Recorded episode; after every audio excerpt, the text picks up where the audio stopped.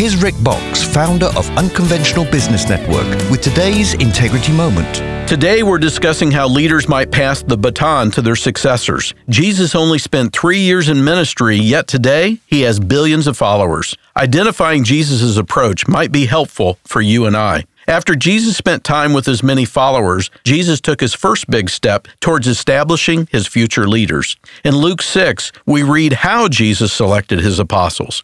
Jesus went out to a mountainside to pray and spent the night praying to God. When morning came, he called his disciples to him and chose 12 of them.